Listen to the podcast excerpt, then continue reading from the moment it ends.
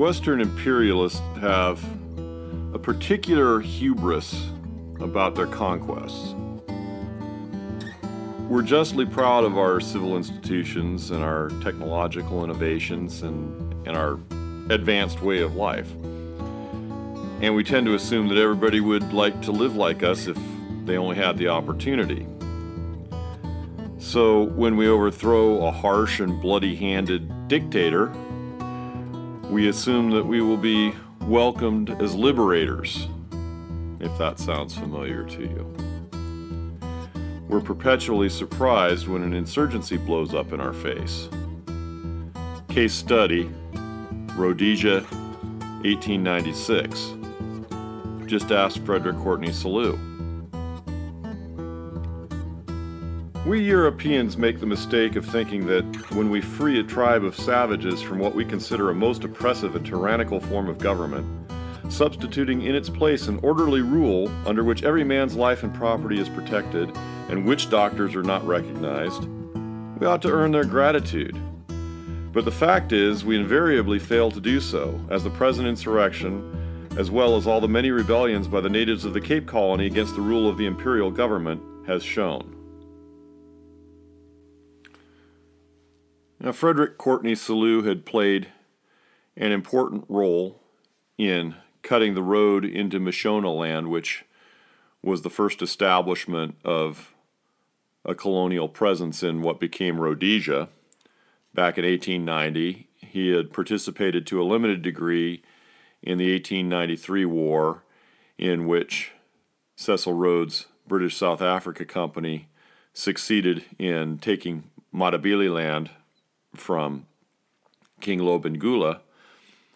And then he'd returned to England, where he married a 19 year old vicar's daughter named Gladys Maddy.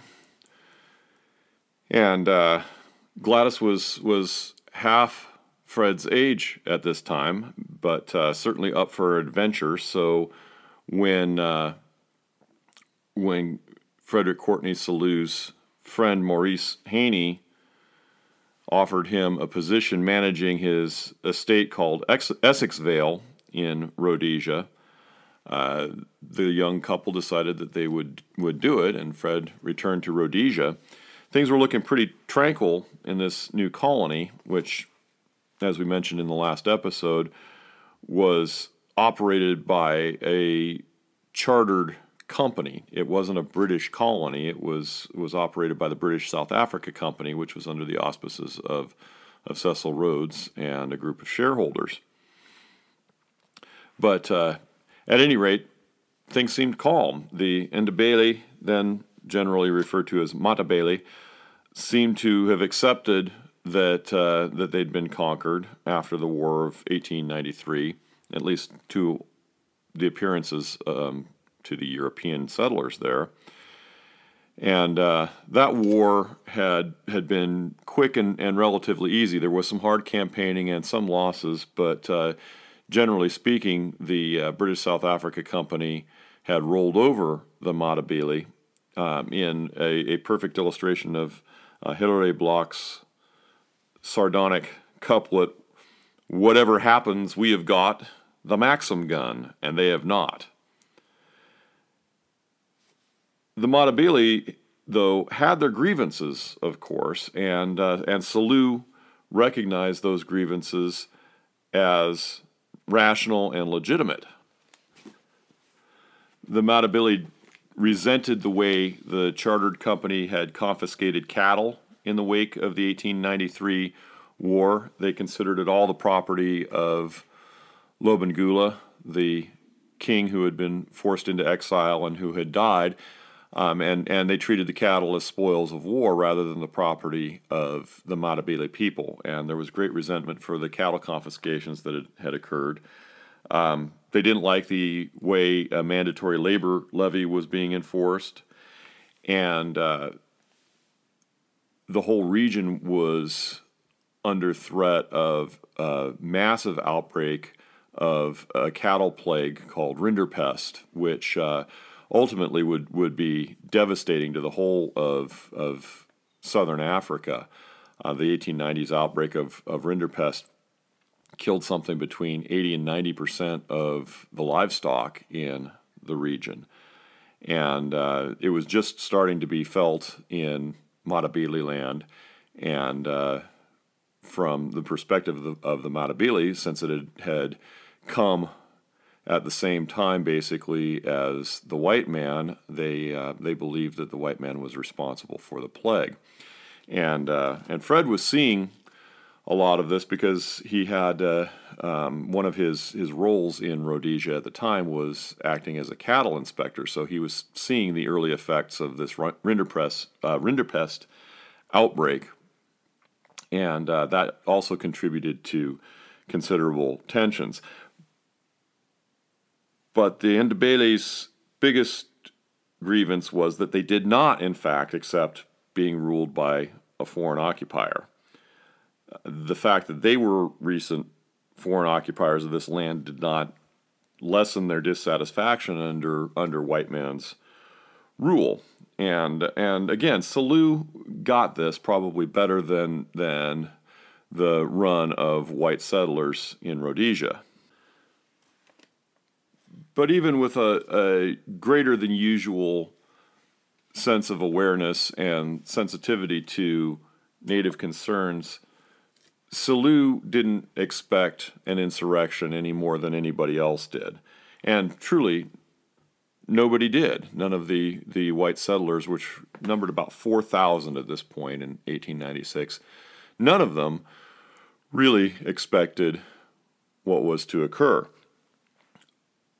But in fact, an insurgency was already in the works, and it was only a matter of time and opportunity before it went off. And that opportunity was provided by Rhodesia's administrator uh, and Cecil Rhodes' longtime right hand man, Dr. Leander Starr Jameson. In late 1895, December of 1895, Jameson led a large scale raid into the Transvaal with the connivance of, of Rhodes and some elements of the, the British Foreign Service, actually. Um, they were hoping to support a coup that was supposedly in the works to overthrow the Boer government and bring this suddenly very mineral rich province under the British flag. But it quickly became clear that there wasn't going to be a coup or an uprising in, in Johannesburg as they had expected. But uh, Jameson, who was a very bold character by nature, rode in anyway. He was hoping to force the wheel of, of history to turn. And his force was comprised of virtually the entirety of the British South Africa Company's paramilitary white police force, which is important in our story because when the raid collapsed and Jameson was forced to surrender to Boer commandos, Rhodesia was basically stripped of its security force. And the old Matabele military hierarchy, which was mostly of Zulu descent, saw their chance and, and they managed to plan a, a large scale countrywide insurgency without their overlords picking up the signs of it. And this was a, a very remarkable achievement. And to this day, uh, historians still kind of puzzle over how it was managed and, and the actual mechanics of it. Um, some of it probably had to do with um, with a religious movement, which is very often the case in, in these kinds of, of insurgencies. We've seen that from Pontiac's uprising in uh, in the Great Lakes region in North America in the 1760s to Tecumseh's efforts in the 18 teens to the ghost dance in uh, the American West in, in the late 1880s and early 1890s. But uh, it's really never been determined how they managed to plan this rebellion so successfully. It kicked off in March of 1896, and um, and here's where things broke actually broke down a little bit for the, the.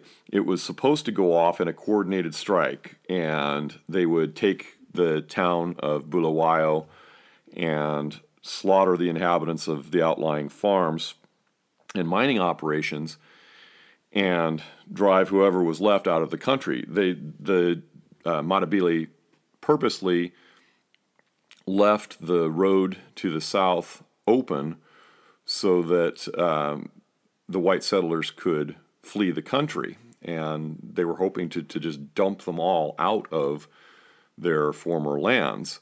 Uh, that would prove later to have been a, uh, a strategic error, but uh, that's kind of outside the scope of our story for this episode, and, and we'll we'll address that a little bit uh, a little bit down the trail. But at any rate, um, this insurgency kicked off in bloody fashion in March of 1896. Um, the coordination was spoiled, as things these things often are, by some overeager young men who started killing early, and that tipped off the settlers, including Selous, that something really serious was afoot here. I'm going to uh, read a bit from Norman Etherington's uh, excellent biography of Frederick Courteney Selous. Um, this passage is, is interesting because, uh, you know, for several reasons, obviously, but uh, I kind of get a kick out of the uh, the degree to which Selous was a, a classic Victorian husband. Uh, he didn't want to to bother the little lady with any concerns that maybe they would be slaughtered in their house. After talking to the veteran missionary Charles Helm, Selous understood the full extent of Matabele grievances, but still did not imagine that a widespread challenge to company rule was contemplated. By mid March, he was fully occupied in cattle inspection. Gladys looked on him as her strong but silent protector. She understood that his work meant a great deal of riding about the country, but he was always very careful not to leave me alone at night. While on these trips, he heard many rumors about native unrest, but never mentioned it to me. On Monday, 23rd of March, Fred heard from H.M. Jackson that a number of black police had been assaulted by a gang of angry Matabele. He did not imagine this to be a prelude to a general rising, but felt apprehensive about having left Gladys alone at home that night. Next day, he was relieved to find nothing amiss at the house. Gladys had, however, received an odd deputation that morning. Several men came and asked if they could buy or borrow some axes and sharpen them on our grindstone. They wanted them to strengthen their cattle kraals.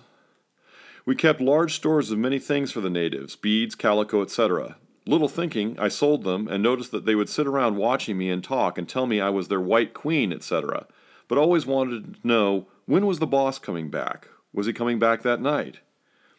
He turned up earlier than expected, and as he had heard things were getting more unsettled, and even two or three white people had been murdered, I told him what I had done selling axes, but he never told me anything, as he was most anxious not to make me nervous. But he told the two men to have their rifles ready and be on the lookout. Well, we had a quiet night, and I never even noticed that my husband had a loaded rifle by his bed. Well, the seriousness of matters came clear almost immediately.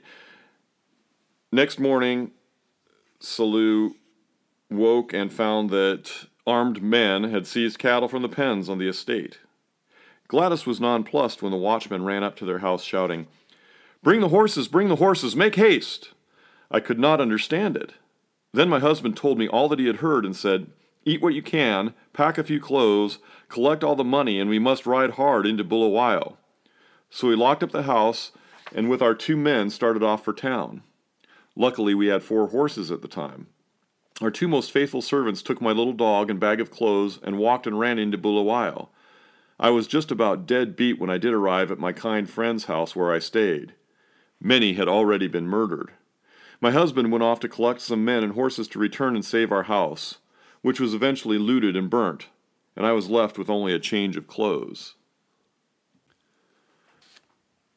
The situation was very bad for the white Rhodesians.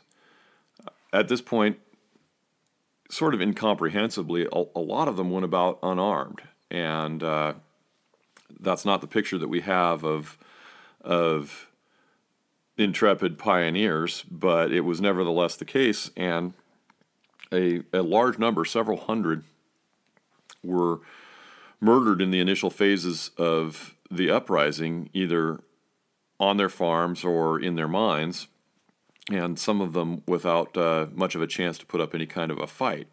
And this also included women and children. The Matabele had learned some significant lessons from having been decimated charging into Maxim guns in the 1893 war. And though they would lay siege, kind of a loose siege, to Rhodesia's capital there at Bulawayo, they did not engage in open warfare. They only attempted to engage when they were on broken ground, and instead of the assegai, the short stabbing spear that was their traditional primary weapon, now their primary weapon was the Mart- Martini Henry single shot rifle, and uh, and they had squirreled away large numbers of these rifles over a period of years and a, a fairly heavy stock of ammunition, and so when they engaged the settlers in any kind of armed firefight, they, it was uh, it was from a distance and uh, and with rifles rather than spears. Selous was a broad minded man and he had enjoyed good relations with the workers on the Essex Vale, Essex Vale estate. And he was initially inclined to have some sympathy or, or at least some leniency towards the, the Matabele rebels. But the murder of white women and children was a shocking thing, all the way to the core of the Victorian psyche. And, um, you know, there's all kinds of, of reasons for that. Um, it kind of evoked the same kind of savage response that, that we saw in slave rebellions in the American South in the 19th century and the Indian Mutiny in 1857 when the the response of the British was really brutal. Um, in his book Sunshine and Storm in Rhodesia, which was published at the tail end of the rebellion, Selous wrote, the accounts which I had heard of the cruel and treacherous murders that had been perpetrated on defenseless women and children, besides at once destroying whatever sympathy I may have first felt for the rebels, had not only filled me with indignation, but it had excited a desire for vengeance which could only be satisfied by a personal and active participation in the killing of the murderers.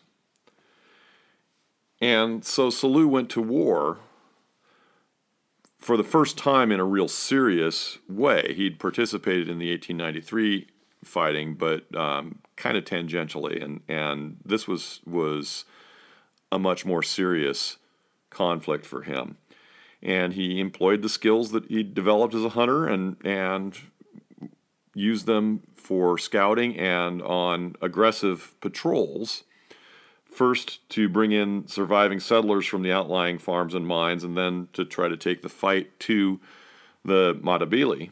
Um, and uh, he was uh, he had a uh, a leadership role in a citizen ranger force called the Bulawayo Field Force, um, which was a scratch outfit that was was put together right at the beginning of the rebellion.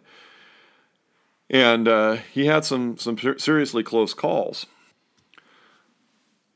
I want to pause here for just a moment um, to make a little reminder that, uh, that I'd thrown this out in the uh, introduction to this Africa series. That uh, the language used by contemporary chroniclers, including Selous, uh, is language that that now would be considered offensive, and uh, I'm just going to operate on the premise that the listeners to this podcast and the readers of the Frontier Partisans blog are adults and capable of understanding context and that they don't need to be pr- protected from language, and that uh, all of you understand that the use of what is now an offensive term in its historical context does not imply any kind of endorsement of racist or white supremacist views. Um, it's unfortunate that we even have to add such provisos, but uh, these days, these days we do. And uh, Selous consistently refers to the Matabele as kafirs, uh, which is an Arabic term uh, derived from an Arabic term, at any rate, uh, which meant infidel. And in Selous's day, it was a pretty common, more or less neutral term for blacks in southern Africa. Since the apartheid era, it has become considered a vicious insult. And again, it's not intended in that way in the context of this podcast. And it wasn't, in fact, intended that way in the context of Selous's writing. So, at any rate, uh, back to our story, Selous faced some some serious close calls with his aggressive patrolling against these Matabele insurgents. In one case, um, he was out on foot, leading his horse on a patrol, which consisted of both white settler militiamen and what was known as Cape Boys or Colonial Boys, um, which were uh, mostly servants or employees of settlers, um, ranch hands, or or mining employees of uh, of the Rhodesian settlers who were from different native peoples in the Cape Colony to the south, um, so including some Zulu, um, and they were unaffiliated with the Matabele and not in sympathy with the rebellion. They stayed loyal to the Rhodesian settlers throughout the conflict and actually uh, served as, as very effective fighting men. So here's Selous out in front and uh, and firing, and his uh, his horse is grazed and bolts, and there's Matabele rushing toward him, and uh, and he's in a in a sticky wicket. Now remember that Selous was noted in his youth as a runner and spent a lot of his his younger days running hard after elephant. So he took to his heels and sprinted away. As I ran, carrying my rifle at the trail, I felt in my bandolier with my left hand to see how many cartridges were still at my disposal, and found that I had fired away all but two of the thirty I had come out with, one being left in the belt and the other in my rifle. Glancing round, I saw that the foremost Kaffirs were gaining on me fast, though had this incident occurred in 1876 instead of 1896, with the start I had got, I would have run away from any of them. Okay, Fred, if you say so. A Captain Windley, who was uh, leading the colonial boys, boosted Selous onto the back of his horse to make a getaway. But that horse started bucking, and Selous bailed off. He lost his hat but kept his rifle and decided that he'd best just leave the hat behind for a warrior's souvenir and again, on foot, he bolted for his patrol and finally made it while the colonial boys gave him cover fire and poured a volley into his pursuers and held them off. I joined John Grootboom's party, and old John at once gave me his horse, which I was, as I was very much exhausted and out of breath, I was very glad to get. Indeed, I was so tired by the hardest run I had ever had since my old elephant hunting days that it was quite an effort to mount the whole Bulawayo Field Force party on this patrol uh, then withdrew to a prepared position, which they had defended with a Maxim gun, and the pursuing Matabele broke off the pursuit because they knew better than to challenge the Maxim gun at this point. So, in classic British Victorian fashion, Selous re- referred to this as a disagreeable experience. Uh, he had other disagreeable experiences. That's a, a good illustration. Um, his war really did consist mostly of, of patrolling and and uh, and some fairly aggressive burning of Matabele huts and, and grain fields, that kind of, of dirty sort of counterinsurgency warfare that uh, is very common in frontier experience. And, uh, you know, he went at it hard, um, still motivated by a great deal of anger at uh, what he perceived of as, as the dastardly murder of white women and children. But uh, his war would come to an end before the actual war did. Um, the British Empire actually deployed troops to quell the rebellion. It was out of the capacity of the British South Africa Company to uh, to effectively put this rebellion down. So the British Empire had to step up and, and do it, which uh, was another common phenomenon in, in, in British history. It was one of the reasons that a lot of, of British folks uh, didn't like these chartered companies because they'd go off and get themselves into situations that would require the British military and the British taxpayer to bail them out. That's exactly what happened in Rhodesia. And uh, the Bulawayo Field Force was uh, disbanded, and Selous gathered up Gladys, and uh, and he'd been you know very very anxious about her safety, and um, gathered her up and and left the country before the war was over, uh, which made his his book Sunshine and Storm in Rhodesia an interesting document because uh, he wrote it uh, kind of in the heat of the moment before the the war was actually finished, and um, while it's not quite the classic that A Hunter's Wanderings in Africa is, it's uh, my second favorite of Selous's books. And if you're interested in more of his experiences and the experiences of others that he heard secondhand during the Second Matabele War in 1896, highly recommend that you get a copy of it. It's a it's a very very interesting read on. Uh, on late period frontier warfare. So, so the Selouxs left the country, and, and this time Selous really was done with Rhodesia for good. Um, went back to, to England, used that as a, a, kind of a home base. He and Gladys had uh, had three sons, one of which was born prematurely and died early, but uh, two of them who were uh, robust children, and uh, he kind of focused on on his home life with Gladys and the children, although they were, as tradition would dictate, sent off to to boarding school, and he did a lot of of writing and traveling to hunt and lecturing, and that was pretty much in addition to uh, to investments. That was his his source of of income. And his travels took him from North America to Asia Minor, what we think of as Turkey, from East Africa to Hungary, and from Sardinia to Iceland. And during this period, he became very close friends with President Theodore Roosevelt. And when TR left the White House, um, he asked Selous to advise him on a safari in in East Africa, and uh,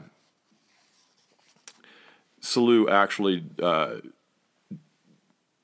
advised him on the hunt and traveled with him a little bit from from the port of Mombasa into the East African interior, but he didn't actually hunt with Roosevelt. He said that uh, his party was very large and I did not want to be with a crowd, which was pretty typical Selous.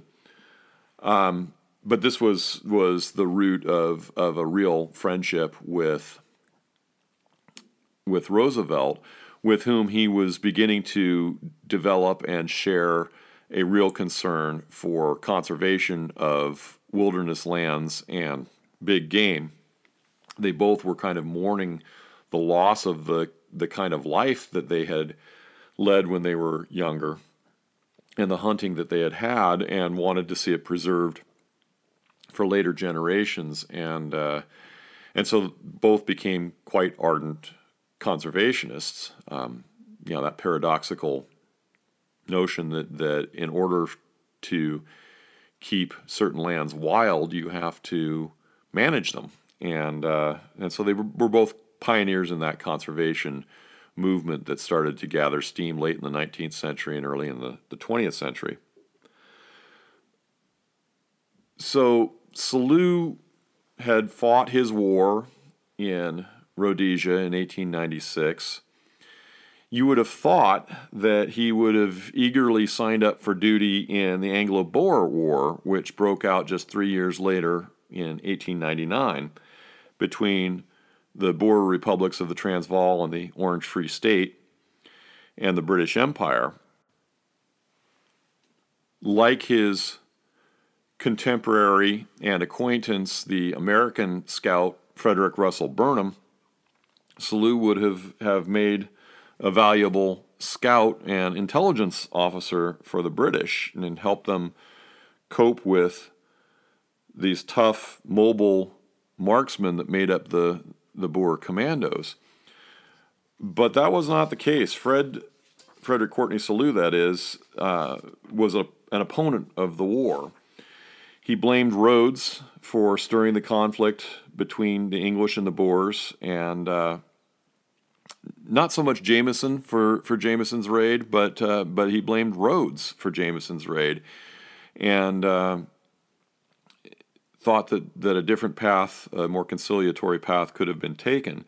Um, Selous had his uh, had his criticisms of the Boers, but uh, he knew many of them personally, had hunted with, with many Boer hunters and, and liked them personally, and uh, he thought that it was a tragedy that the, the two white races of South Africa would engage in, in what amounted to, to his eyes as a kind of, of civil war.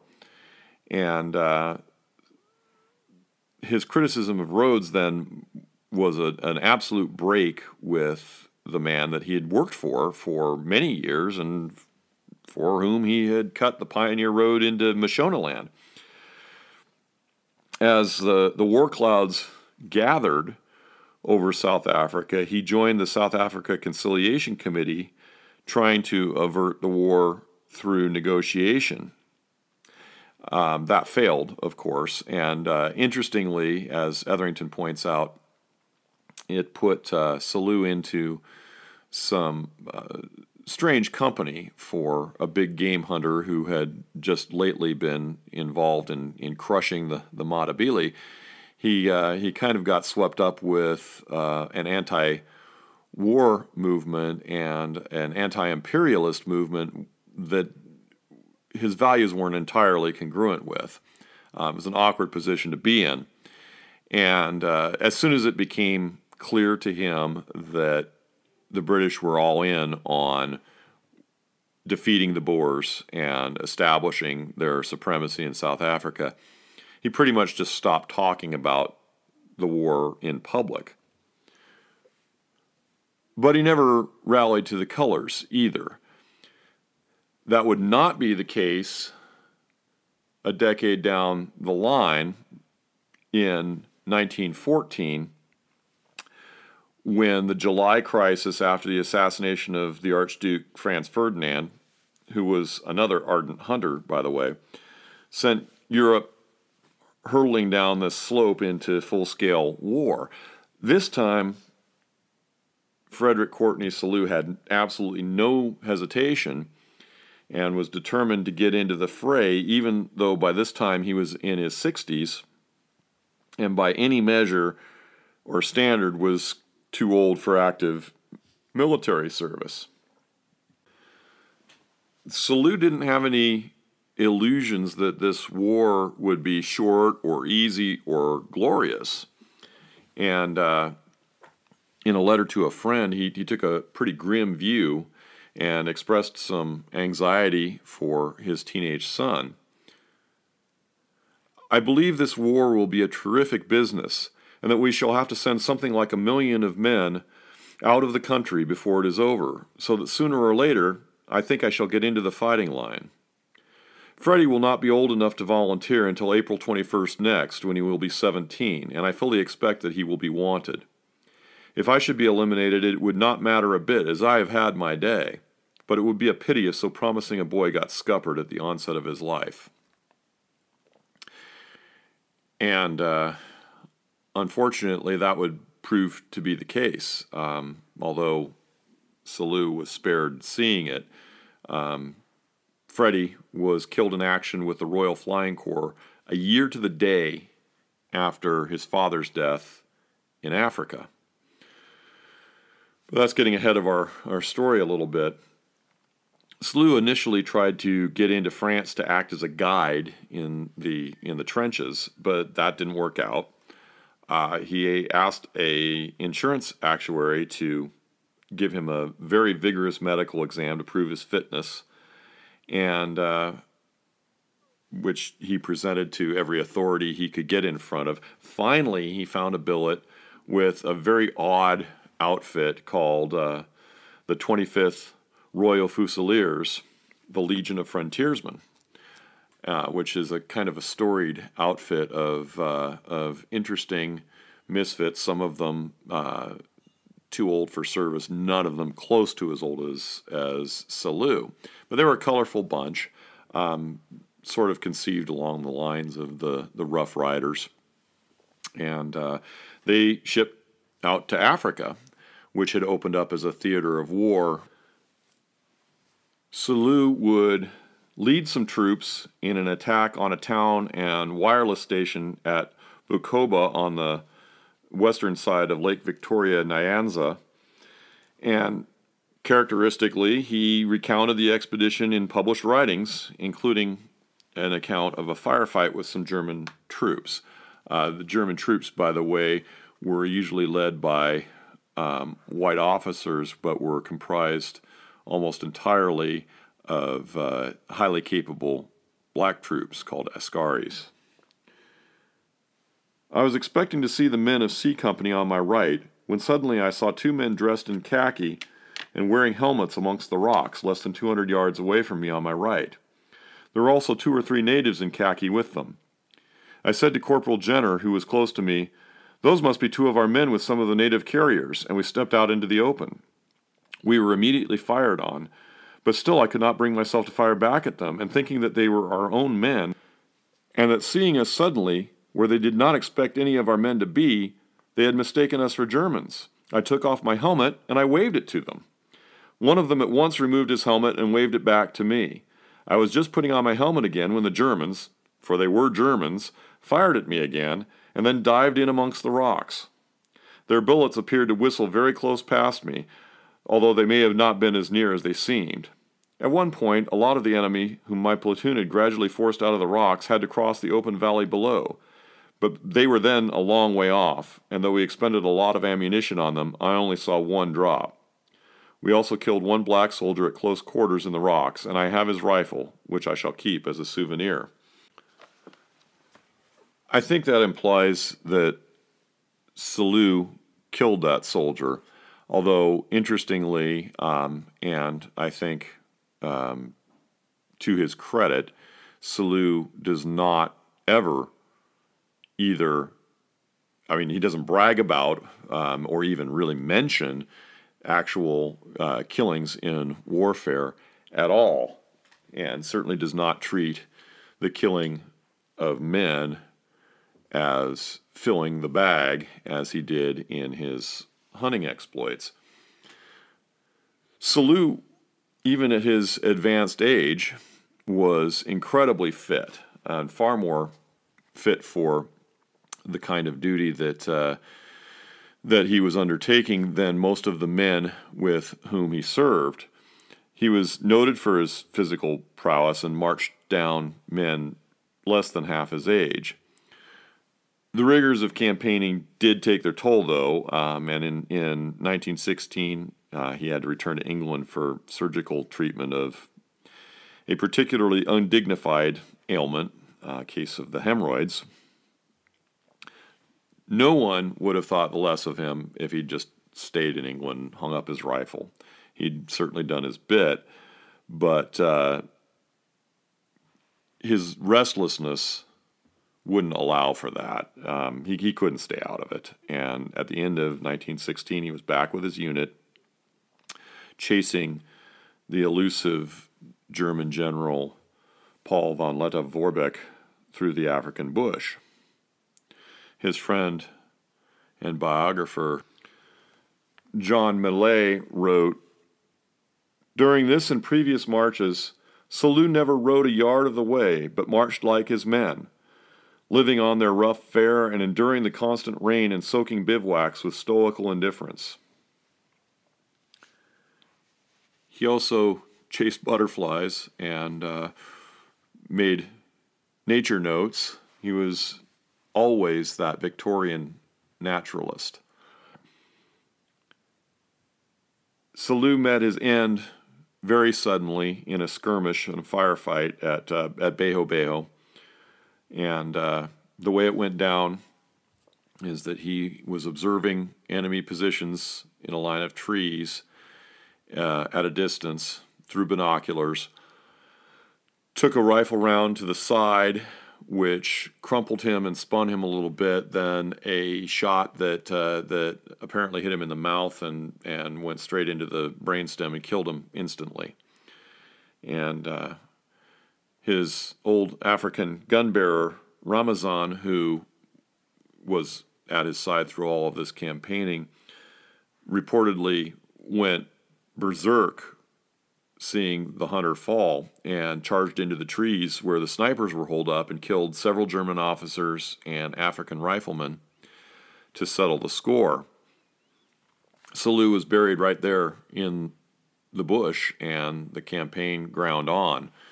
And actually, ultimately, von, Lettow-Vorbeck would not surrender until um, after the word of the armistice got to him. So his was the last campaign of, of World War I. I'm going to circle back to the beginning and give Theodore Roosevelt the last word and repeat the eulogy that he wrote for his old friend. Um, I think perhaps after listening to Selous's story, we'll all appreciate a little more how accurate Roosevelt's words were. He led a singularly adventurous and fascinating life, with just the right alternations between the wilderness and civilization. He helped spread the borders of his people's land. He added much to the sum of human knowledge and interest. He closed his life exactly as such a life ought to be closed, by dying in battle for his country, while rendering her valiant and effective service. Who could wish a better life or a better death, or desire to leave a more honorable heritage to his family and his nation. Well, I do love that.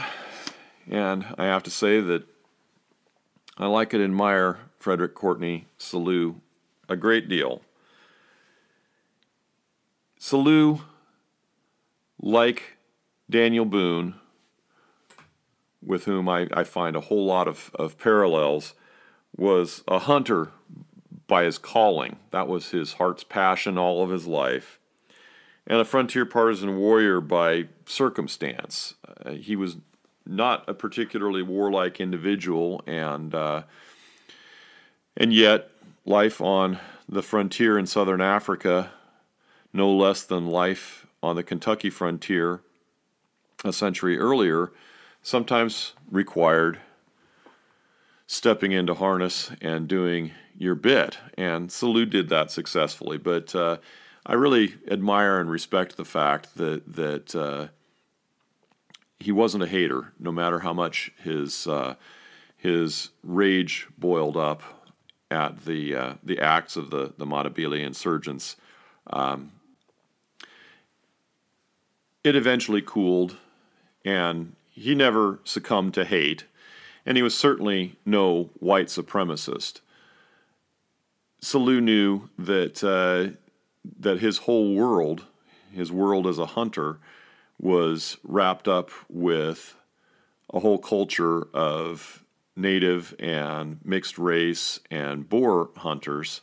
Um, he was often portrayed as sort of the the lone Englishman off in the wilderness um, and the mightiest of hunters, but uh, he didn't portray himself that way, and he he knew it to be otherwise. His legacy is is an interesting one. Um, interestingly, you know, it's kind of curious that that the most elite of the Rhodesian special operations forces that, that fought in the Rhodesian Bush War in the 1960s and 70s was named the Selous Scouts. Um, he was not an elite caliber warrior himself, but he was so highly thought of that that the elite counterterrorism unit, the Selous Scouts, decided to name themselves in his honor.